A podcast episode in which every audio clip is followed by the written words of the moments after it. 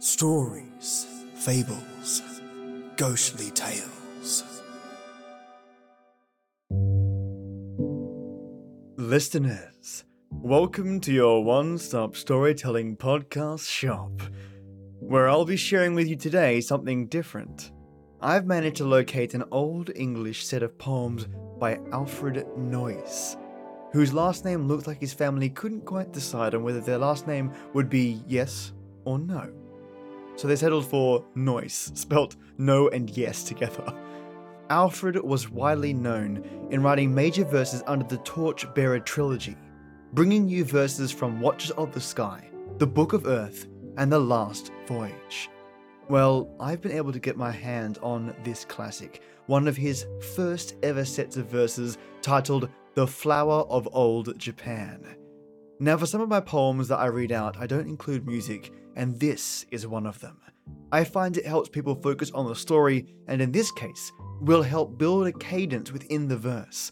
Alfred's verses definitely have a rhythm, and you'll hear it in today's narration, with a couple of breaks and pauses to derail the common verse cadence. This episode is a two-parter, with the next part coming in on Friday. The storyline here is adventuring, hunting, and finding Japan itself, and the creatures and spirits they encounter on their travels there. I hope you really enjoy this one, mates. Let's dig in. You that have known the wonder zone of islands far away, you that have heard the dinky bird and roamed in rich Cathay, you that have sailed o'er unknown seas to woods of Amvalalula trees, where craggy dragons play. Oh, girl or woman, boy or man, you've plucked the flower of old Japan. Do you remember the blue stream, the bridge of pale bamboo, the path that seemed a twisted dream, where everything came true? The purple cherry trees, the house with jutting eaves below the boughs, the mandarins in blue with tiny tapping tilted toes, and curious curved mustachios. The road to old Japan, you cry, and is it far or near? Some never find it till they die, some find it everywhere. The road where restful time forgets his weary thoughts and wild regrets, and calls the golden year back in a fairy dream to smile on young and old a little while. Some seek it with a blazing sword, and some with old blue plates, some with a miser's golden hoard, some with a book of dates, some with a book of paints, whose loads of truth would ne'er pass through the first white fairy gates. And oh, how shocked they are to find that truths are false when left behind.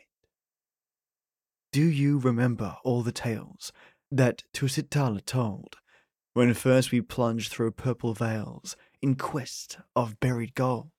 Do you remember how he said that if we fell and hurt our head, our hearts must still be bold, and we must never mind the pain, but rise up and go on again? Do you remember? Yes, I know. You must remember still.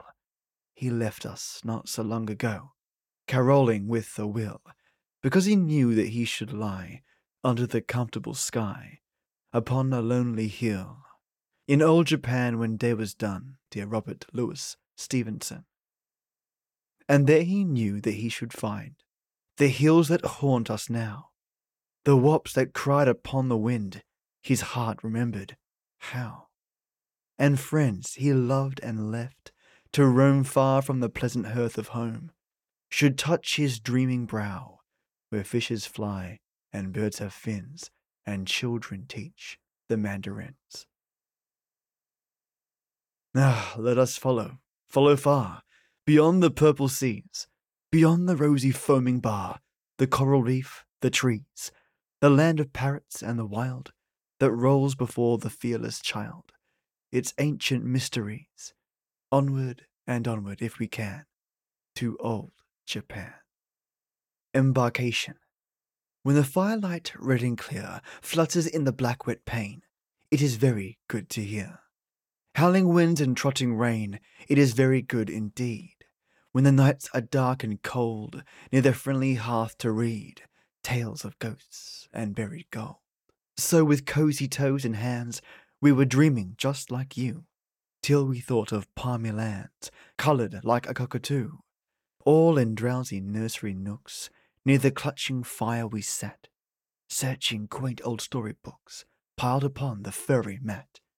Something haunted us that night, like a half-remembered name. Worn old pages in that light seemed the same, yet not the same. Curling in the pleasant heat, smoothly as a shell-shaped fan. Oh, they breathed and smelled so sweet when we turned to old Japan. Suddenly we thought we heard someone tapping on the wall. Tapping, tapping, like a bird, till a panel seemed to fall. Quietly, and a tall, thin man stepped into the glimmering room, and he held a little fan, and he waved it in the gloom. Curious reds and golds and greens danced before our startled eyes, birds from painted Indian screens, beads and shells and dragonflies, wings and flowers and scent and flame, fans and fish and heliotrope, till the magic air became like a dream kaleidoscope. Then he told us of a land, far across the fairy sea, and he waved his thin white hand, like a flower, melodiously, while a red and blue macaw perched upon his pointed head, and as in a dream we saw all the curious things he said, tucked in tiny palanquins magically swinging there, flowery kirtled mandarins floated through the scented air. Wandering dogs and prowling cats grinned at fish in painted lakes, cross-legged conjurers on mats fluted low to listening snakes. Fat, black bonzes on the shore watched where sinking faint and far. Boys in long blue garments bore roses in a golden jar. While at carven dragon ships, floating over that silent sea, squat-limbed gods with dreadful lips leered and smiled mysteriously.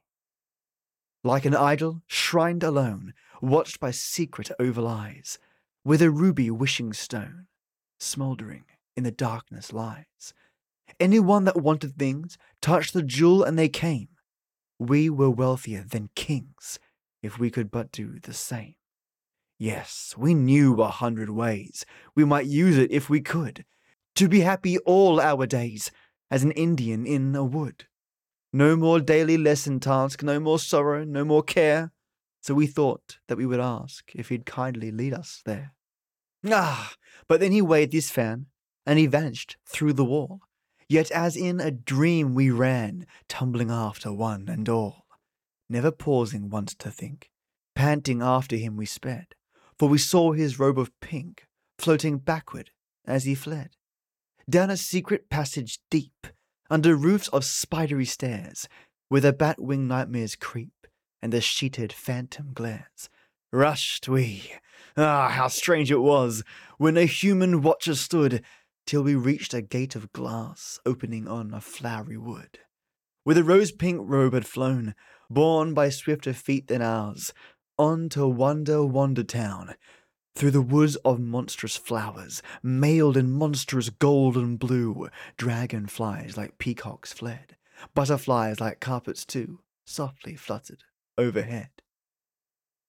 Down the valley tip-a-toe, where the broad-limbed giants lie, snoring as when long ago, Jack on a beanstalk scaled the sky, slowly, softly towards the town. Stole we past old dreams again, castles long since battered down, dungeons of forgotten pain.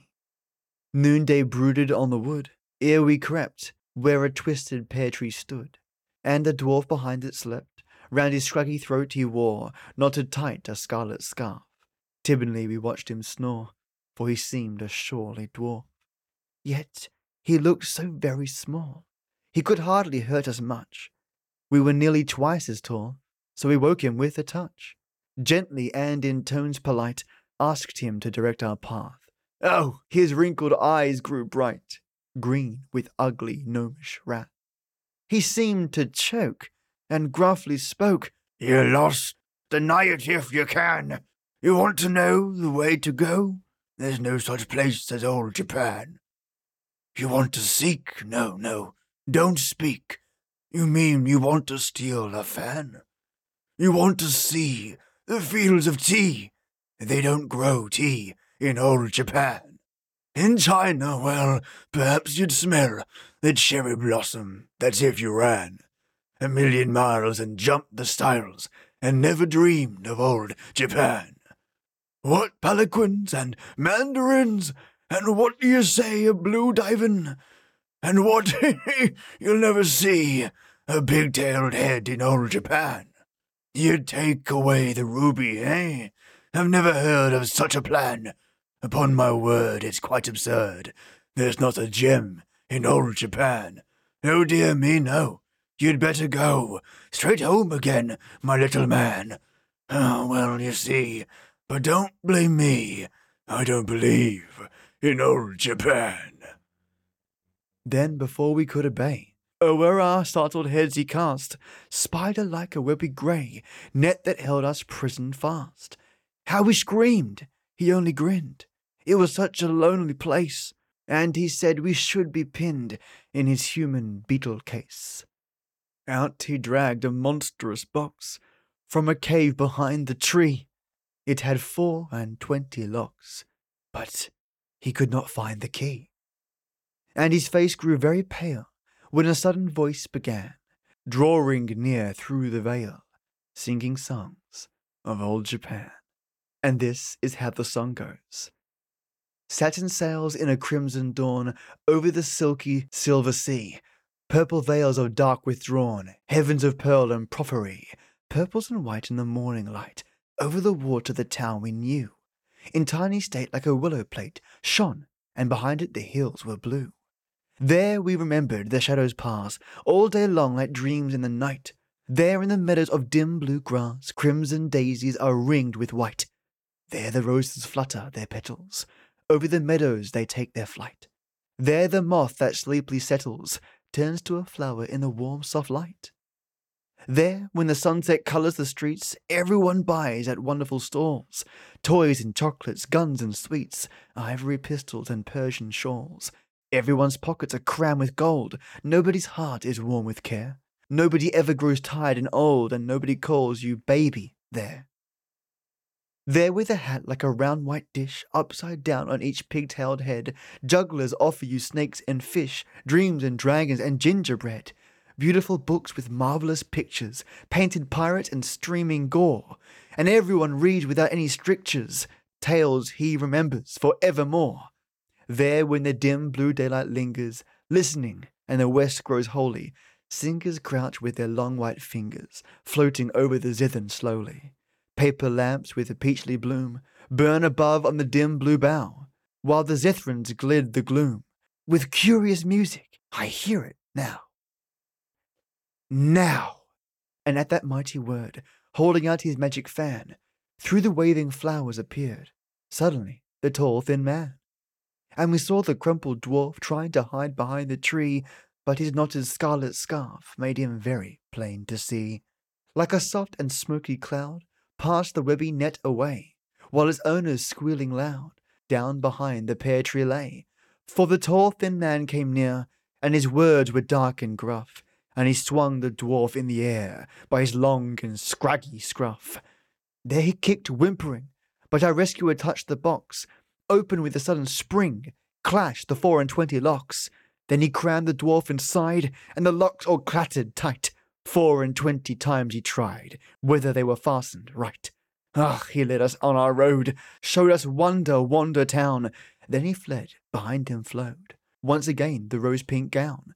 Down the long deserted street, all the windows winked like eyes, and our little trotting feet echoed to the starry skies.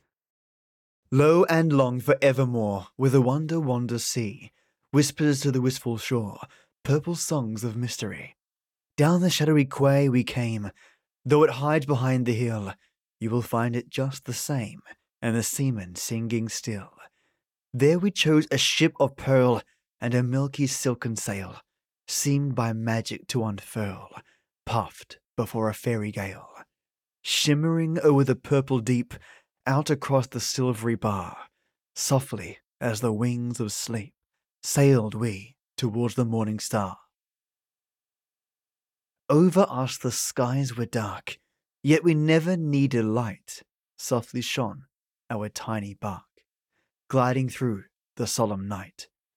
Softly bright our moonly gleam glimmered o'er the glistening waves, like a cold sea maiden's dream, globbed in twilight ocean caves. So all night our chaloupe passed, many a haunt of old desire, blurs of savage blossom massed, red above a pirate fire, huts that gloomed and glanced among fruitage dipping in the blue, songs the sirens never sung, shores Ulysses never knew. All our fairy rigging shone, richly as a rainbow seen, where the moonlight floats upon gossamers of gold and green. All the tiny spars were bright, beaten gold the bowsprit was, but our pilot was the night, and our chart, our looking glass. Part 2. The Arrival. With rosy fingertips the dawn drew back the silver veils, till lilac shimmered into lawn above the satin sails, and o'er the waters white and wan, in tiny patterned state, we saw the streets of old Japan shine like a willow plate. Oh, many a milk-white pigeon roams the purple cherry crops, the mottled miles of pearly domes and blue pagoda tops, the river with its golden cranes and dark piratic dhows, to where beyond the twisting veins the burning mountain glowers. A snow peak in the silver skies, beyond that magic world, we saw the great volcano rise, with incense o'er it curled, whose tiny thread of rose and blue has risen since time began, before the first enchanter knew the peak of old Japan. Nobody watched us quietly steer the pinnace to the painted pier, except one pig-tailed mandarin who sat upon a chest of tea, pretending not to hear or see. His hands were very long and thin, his face was very broad and white, and oh, it was a fearful sight to see him sit alone and grin. His grin was very sleek and sly, timidly we passed him by. He did not seem at all to care, so thinking we were safely past, we ventured to look back at last. Oh, dreadful blank! He was not there. He must have hid behind his chest. We did not stay to see the rest. But as in reckless haste we ran, we came upon the tall, thin man, who called to us and waved his fan and offered up his palanquin. He said we must not go alone to seek the ruby wishing stone, because the white-faced mandarin would dog our steps for many a mile, and sit upon each purple star before we came to it and smile, his name was creeping sin. He played with children's beating hearts and stuck them full of poison darts, and long green thorns that stabbed and stung. He'd watch until we tried to speak, then thrust inside his pasty cheek his long, white, slimy tongue, and smile at everything we said, and sometimes pat us on the head and say that we were very young. He was a cousin of the man who said that there was no Japan. And night and day this creeping sin would follow the path of palanquin. Yet if we still were fain to touch the ruby, we must have no fear, whatever we might see or hear, and the tall, thin man would take us there. He did not fear the sly one much, except perhaps on a moonless night, nor even then if the stars were bright.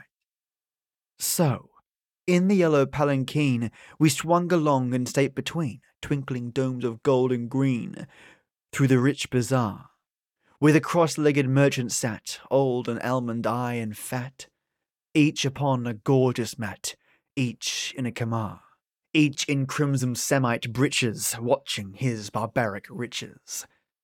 Cherry blossom breathing sweet whispered o'er the dim blue street, where with fierce uncertain feet tawny pirates walk, all in belts and baggy blouses, out of dreadful opium houses, out of dens where death carouses, horribly they stalk.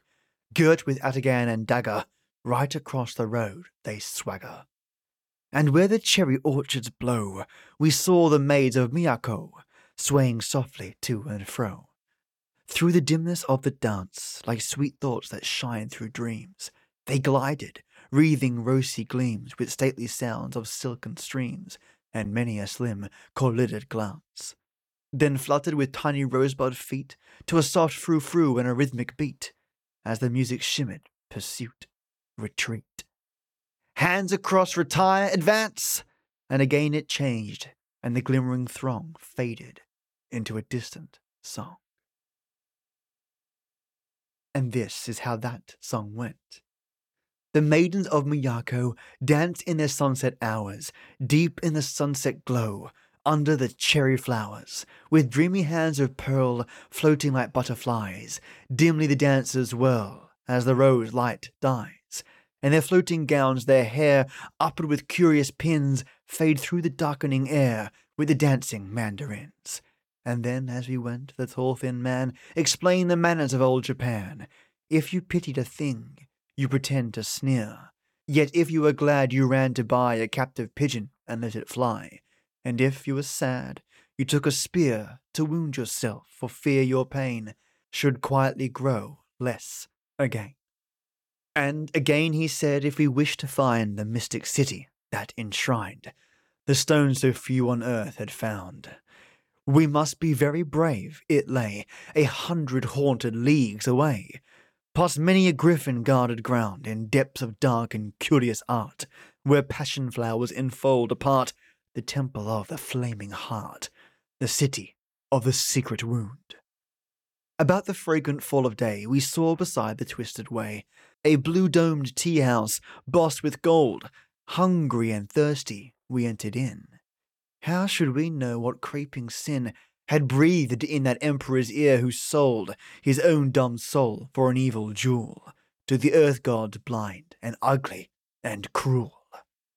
We drank sweet tea as his tale was told in a garden of blue chrysanthemums, while a drowsy swarming of gongs and drums out of the sunset dreamily rolled.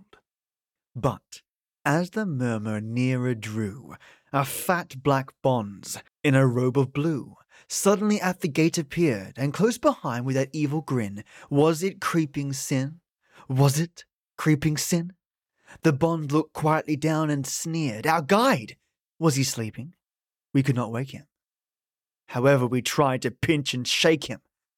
Nearer, nearer the tumult came, till, as a glare of sound and flame, blind, from a terrible furnace door, blares of the mouth of a dragon blazed, the seething gateway deaf and dazed.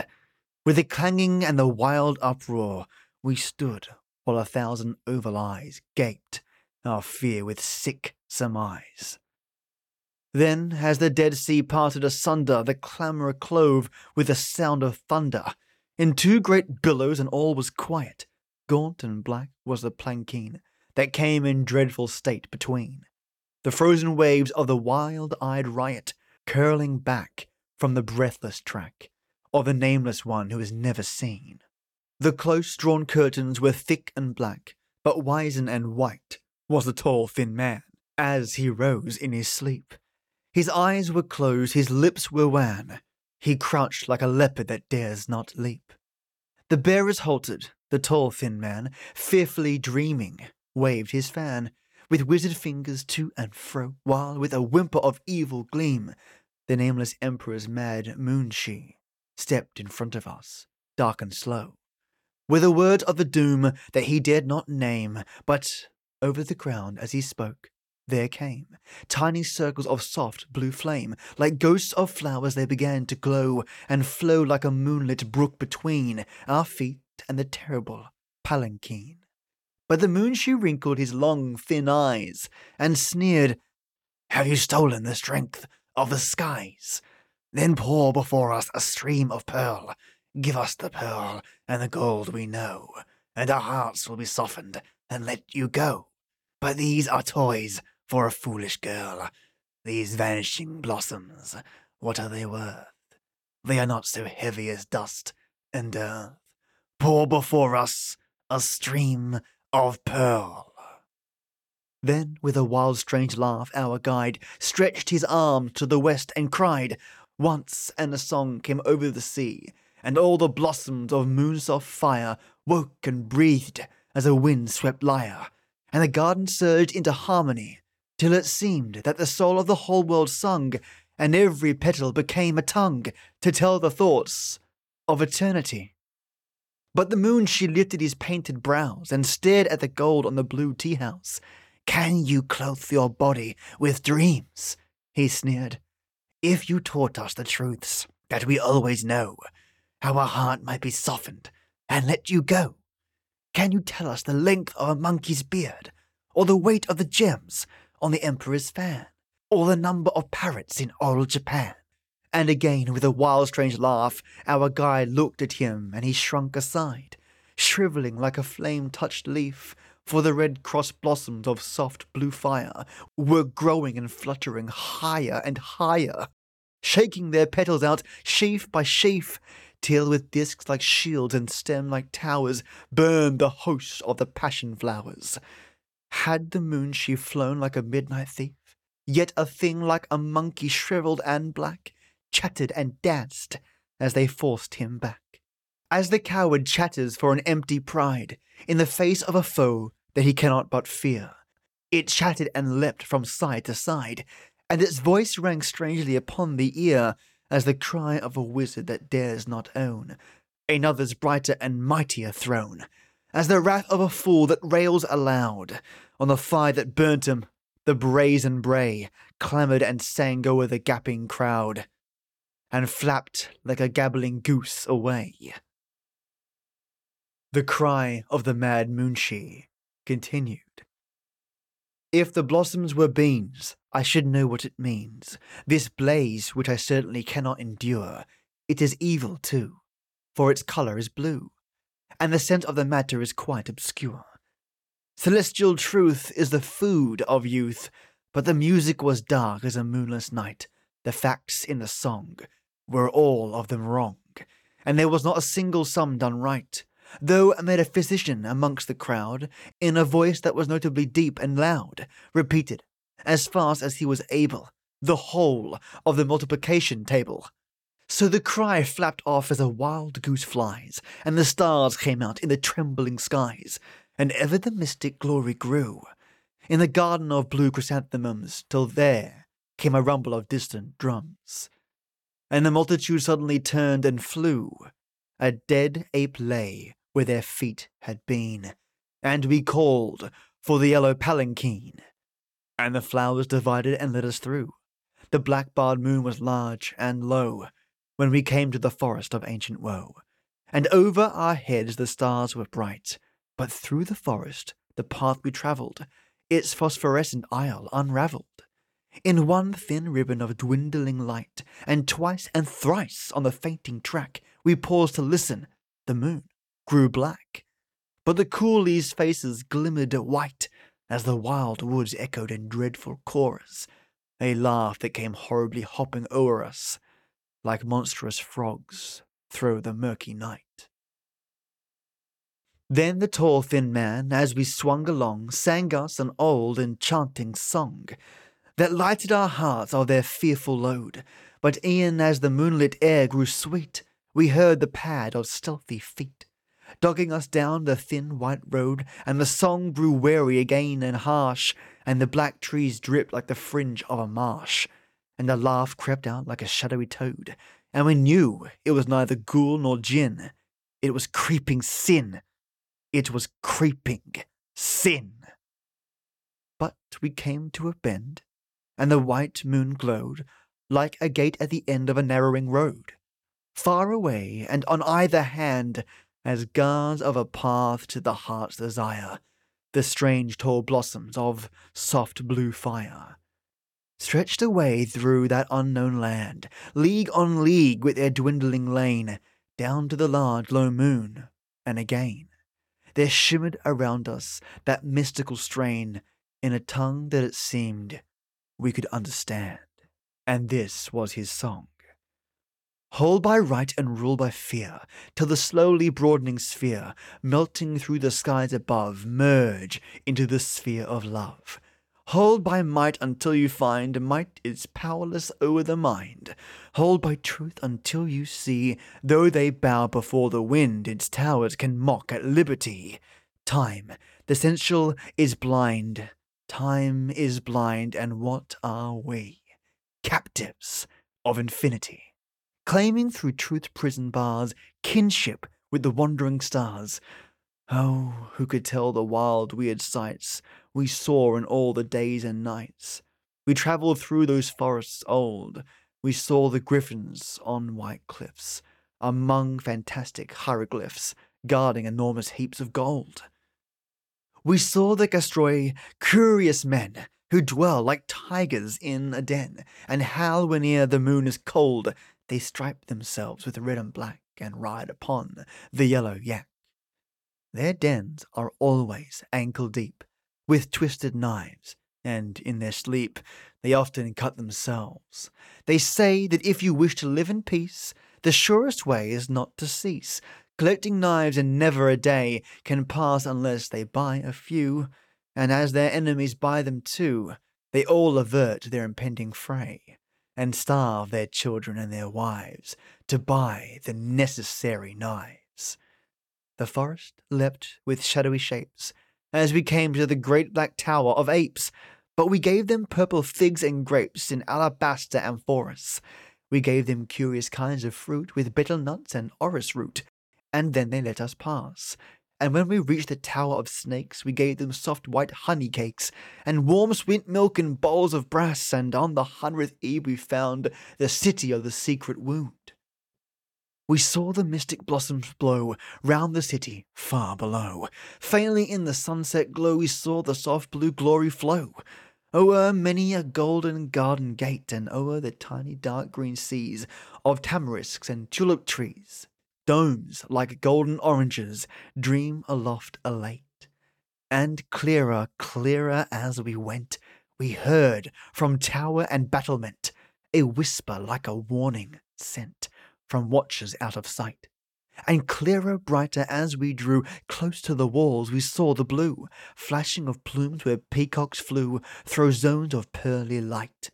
On either side a fat black bonze guarded the gates of red-wrought bronze, blazoned with blue sea dragons and mouths of yawning flame. Down the road of dusty red, though their brown feet ached and bled, our coolies went with joyful tread. Like living fans, the gate outspread and opened as we came. And this is where we'll stop for now. Mates, did you enjoy these verses? Story through poetry? Let me know what you thought, or if you thought you couldn't get your teeth into these ones, also let me know.